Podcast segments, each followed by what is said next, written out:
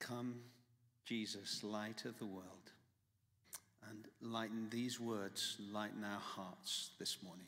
Amen. Well, Advent's on its way. And good morning to those of you who are at home, as well as those of you who are in here. And we are being enlightened already through the windows here, I hope, today. But I do ask that this morning, as we consider what the light of the world is, that we just enter into what God speaks into our hearts this morning. I don't know whether you have a truth teller in your life. Uh, I have a truth teller in my life. Uh, that truth teller is actually sitting just here, is my wife, Poof.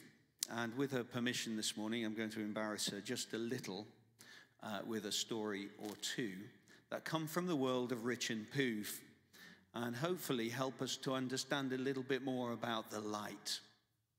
Um, also, uh, a little later, if you have a Bible, uh, you might want to switch it on and have it opened at uh, chapter 3 of John um, for a little bit later when we do pick through that reading a little bit more. So, going back to the world of Rich and Poof, uh, we met in Nottingham, and uh, my wife, the truth teller, someone who is unabashed and unafraid to tell the truth, in fact, almost you might say, can't help herself but to tell the truth when the truth needs to be told. One might call her a brave woman. Um, I don't know if you've seen the film Knives Out, those Daniel Craig fans, uh, 007 fans uh, in the room here. No spoiler alert here, but it was his last outing as, as James Bond. And uh, uh no spoiler alert there, we're okay. Um, but if you crave a bit more Daniel Craig, you might want to watch the film Knives Out. It's a great sleuth movie, very humorous. And there's a character in it called Marta played by Ana de Armas. And she has a particular condition, which means she's got to tell the truth. She can't tell a lie. If she tells a lie, she is physically sick, and they employ that device to hilarious effect throughout the film. Now, um, Poof isn't afflicted by that particular condition, um, but nonetheless, she just has to speak the truth. She can't tell a lie uh, when it comes to that. And sometimes that has unintended consequences. So, uh, as an example, we, we were in the middle of Nottingham when we first met, uh, and there was a very gaudy flower display that some enlightened council official had decided looked good when it really didn't. Uh, and Poof, on rounding the corner into this square and seeing this gaudy display, issued the truth teller's words Oh, those flowers are disgusting at exactly the moment that a woman had just walked out of the florist with a really nice bunch of flowers right in front of her. Oh, those flowers are disgusting. And it was as if time sort of stood still for a moment. And looking at the, the faces of this poor woman who wondered what was wrong with her flowers. Poof, of course, was only looking at the gaudy flower display, turned on a heel, and walked off in the opposite direction. So it can have unintended consequences, but when intentionally employed, truth telling brings a light. It's a massively powerful device, a massively powerful thing. And I stand here 25 years later with my wife to tell you about the, uh, just that little story um, that led me to marry Poof, and it was because of her truth telling. So, Nottingham University, you may or may not know, has a ratio of male to female that's very heavy on the female side. So, if you're a male there, you might expect to receive a little more attention than the normal male anywhere else, maybe. Uh, and of course, while I was there, I had started dating Poof, but there was another girl on the course who actually had her, had her eye on me, uh, possibly more, I don't know. I mean, I was once the dish of the day. Chris, I know that's hard to believe, but once it happened. Uh, however, uh, this other young woman had got uh, two concert tickets, one for herself and one for me. And she knew I was dating Poof, but invited me nonetheless to come to this concert with her, exclusive of my then girlfriend. And I said to Poof, I'm going to go to that concert. I can't even remember who it was now, but I'm going to go to that concert. It'd be great. And Poof got very pensive, and I could feel the truth teller moment coming on. And it, it came a little later that day when she walked through the front door of her house, and, and before she let me in, she said, Richard, she says, Look, I've just got to say something to you. She said, Look, uh, you know that girl likes you, and I want you to go and enjoy that concert. You know, go ahead, enjoy it. But look, if you do, we probably ought to say goodbye here, and you better go, because I'm not up for that. You know, if, it's, if we're going to have any kind of relationship, then I'm just not up for that. She told me the truth. And at that moment, it was like a light shone into my darkness. And I looked at Poof, and that was my decision. I knew I wanted to marry this woman. Somebody who would never compromise, somebody who would stand with what was true and what was real. And 25 years later, here we are, having done the whole marriage thing and uh, kids, and you know, it's been a beautiful and blessed life. And I thank God for it began with a moment of letting the light shine, with the truth teller telling the truth. And the light is like that. So we're studying This is Jesus over these next few talks, and this one is about Jesus, the light of the world. This is Jesus, a truth teller, the light that exposes everything in the darkness and maybe exposes things for us that aren't right in our lives if we let it.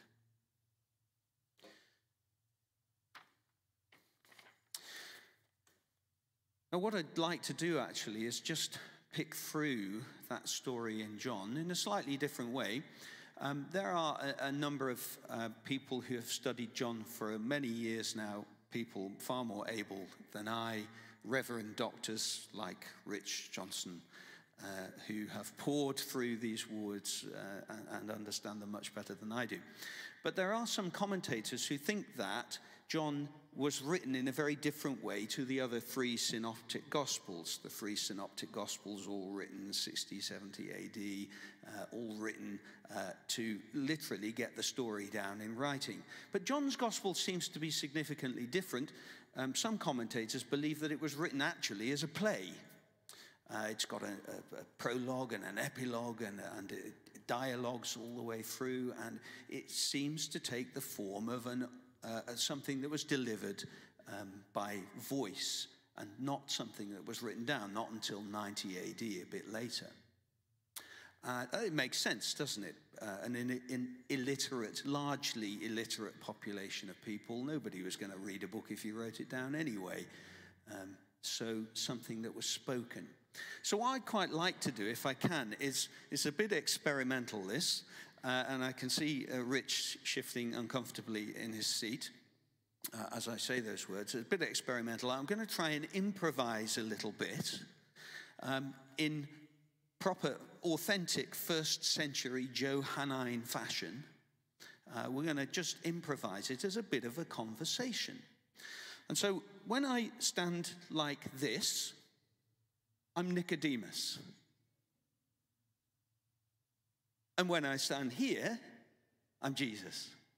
Uh, for those of you at home on, on the camera, just make that clear. Jesus, Nicodemus, Nicodemus, Jesus. Okay, let's give it a go and see where we go. And you can follow through in your Bibles.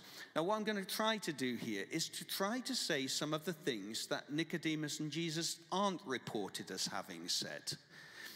Some of the things that just might fill in a little bit of the context and give the conversation a, a little bit more flavor. So, um, hi. Uh, hi, Jesus. I'm Nicodemus. Uh, I'm a Pharisee. I'm a pretty important guy, to be honest. Uh, my family are wealthy. Uh, people kind of like me, or so they tell me. Um, it's good to meet you. And um,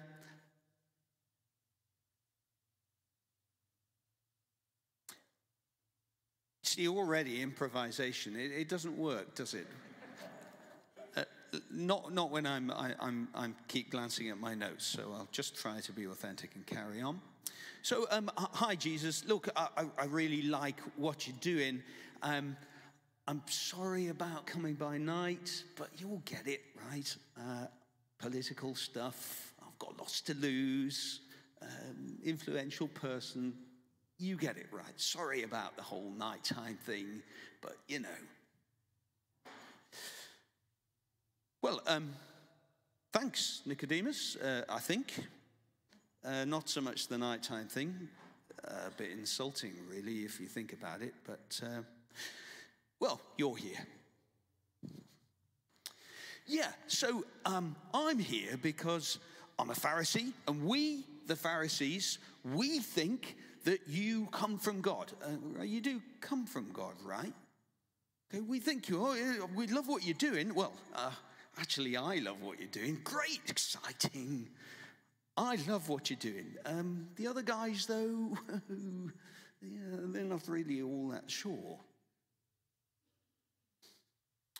Well, you have got to have uh, you have got to have sort of spiritual eyes for this stuff to see this stuff, Nicodemus. Um, you've got to be born again. You've got to be born from above. You've got to be born anew. Uh, a bit embarrassing, really, but a biology check. Uh, when a, a mummy and a daddy who love each other very, very much. Oh, no, no, no, scratch that. You can't be born twice, it's not a thing. Okay, well, here's the thing. You actually need spiritual eyes to see this stuff. If you haven't got spiritual eyes, you won't see, you'll only ever see what the flesh sees. You'll only ever see what this body sees. You've got to have spiritual eyes for it. And if you have spiritual eyes for it, and if you're born from above, born by the Spirit of God, then you will see what we're doing. Uh, we, that is, the, the Father, Son, the Holy Spirit. You'll see what we're doing. Uh, you got it? Uh, no, not, not really. Okay, um, I thought you said you were a teacher of Israel. Look, surely you got to know that this is the Spirit of God. You know, that spirit that in Hebrew, Ruach, that Ruach that was present right at the beginning, that hovered over the waters, that was pregnant with the dynamic power of God that was going to burst forth and everything you see around you was going to be created. That spirit, the, the breath of God, the Ruach, the breath of God that breathed life into the nostrils of the human. The humans, the Adam that's mentioned in Genesis, you know, that brought spiritual awakening.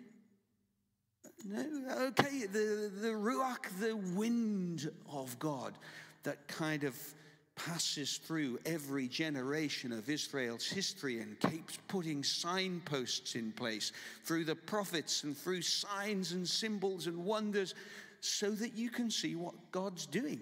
That spirit. Yeah? Uh, okay, uh, I'll tell you what that spirit's doing right now. There's a new sign on the way. And That sign, it's the Son of Man. He's going to be raised up. And if the Son of Man is raised up, then all people get drawn to this Son of Man, this Son of God, this symbol that God's going to do. A bit like Moses back in the day Exodus happens. Moses comes out of Egypt with all the people. They're in the desert. Desert and in the desert there are poisonous snakes and they're biting people. And they say, Moses, how do we get over this? And he says, Well, all you need to do is look at this bronze snake that we've made that's on a staff up here. If you look at that, we're going to raise it up. And if you look at it and only believe, then the poisonous snake bite won't get you. Got it?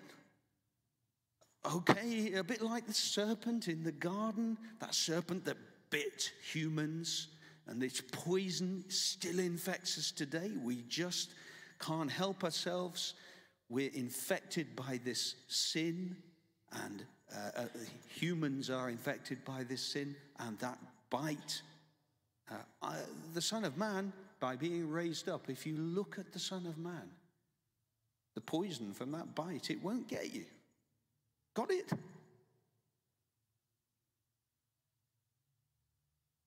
Oh, ah, oh, the serpent. Oh, the garden. Oh, yeah, yeah, yeah, the, the, the poison thing. The, the, I, no, I haven't got it at all. Just not at all. Okay. Mary, Joseph, and the wee donkey. Okay, I'm just going to tell you simply and straight. How's that? And at this point in John, commentators think actually, John 15, that that's where the paragraph stops.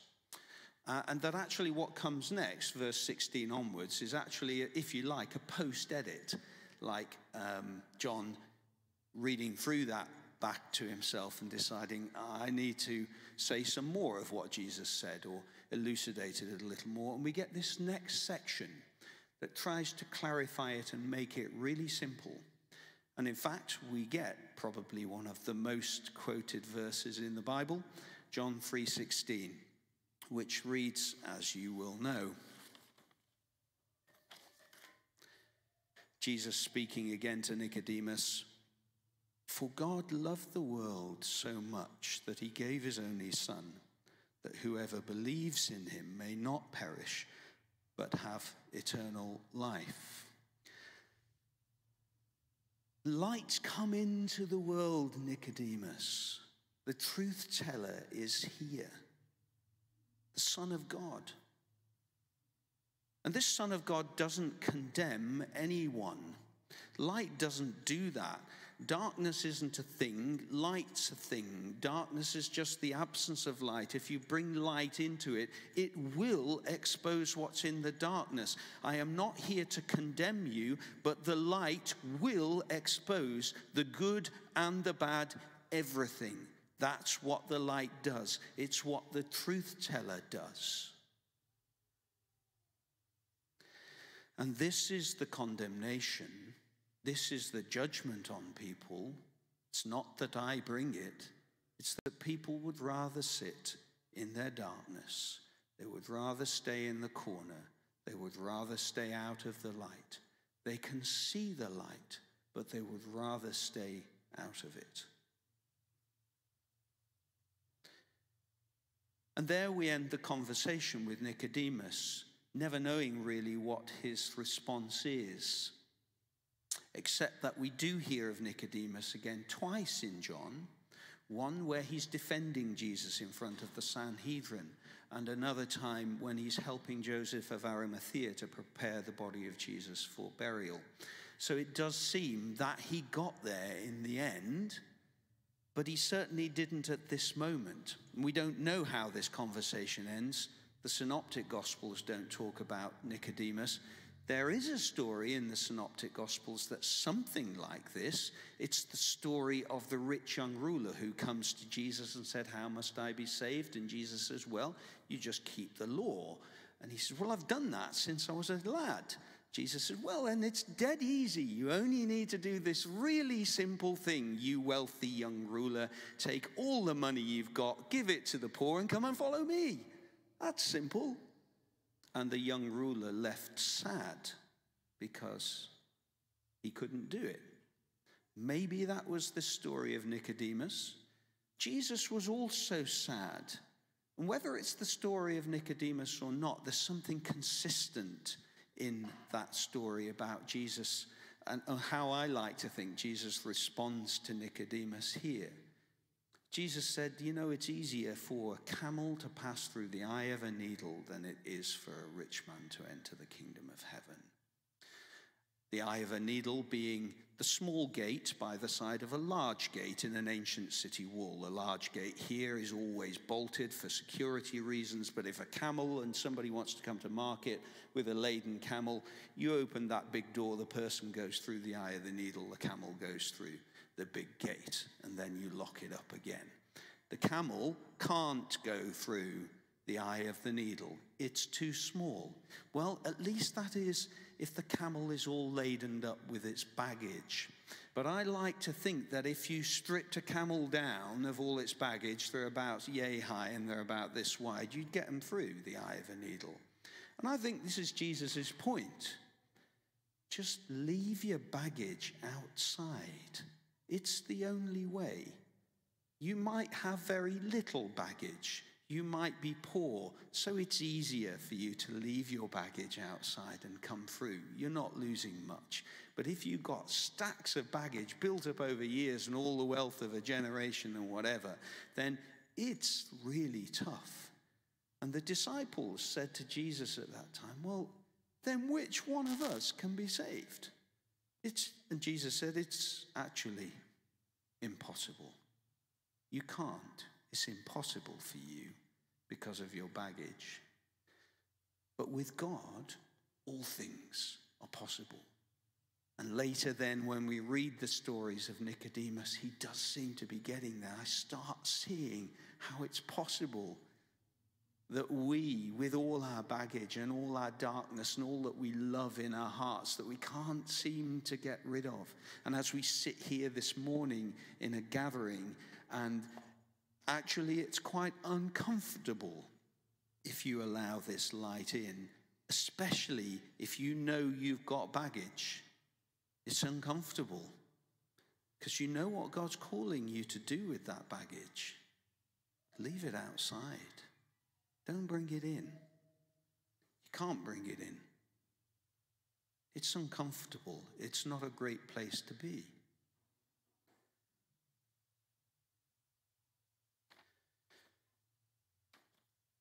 So this morning, I think we're being invited to consider that again in our own lives, in our own hearts. What is my baggage? This is Jesus. He is the light of the world. He does expose everything within us if we let Him. The beauty of it is that if we let Him, we see nothing but blessing on the other side. I've had 25 wonderful years of marriage because of a truth teller and my choice to be obedient to that truth.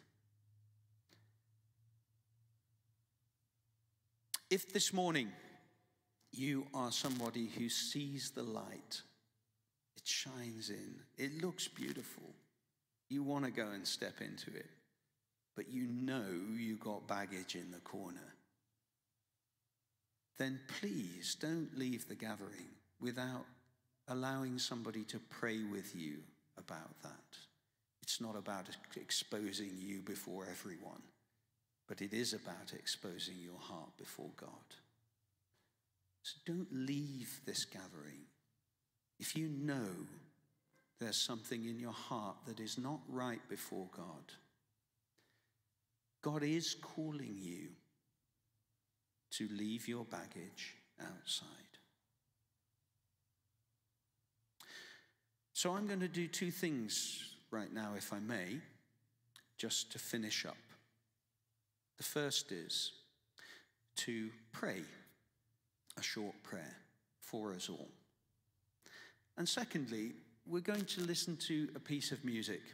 I thought to take us back old school, we'd go to uh, the Victorian uh, uh, Stainer. Is it John Stainer who wrote some, a piece of music called The Crucifixion, and within it is what I think is one of the best renditions ever of John 3:16, for God so loved the world. And we're going to reflect on our baggage. We're going to reflect on what God has done for us and this section uh, of conversation with Nicodemus through listening to that. Uh, but before we do, may I just pray this prayer?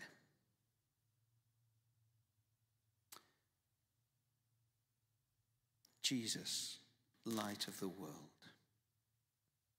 come, expose the darkness in our lives. Jesus, light of the world, guide our feet towards your kingdom of love and hope and peace. Jesus, light of the world, bring courage to our faint hearts to do what is right. Jesus, light of the world, save us from our own darkness. Jesus, light of the world, come. Be welcome. Shine through our ordered lives. In the name of the Father, and the Son, and the Holy Spirit. Amen.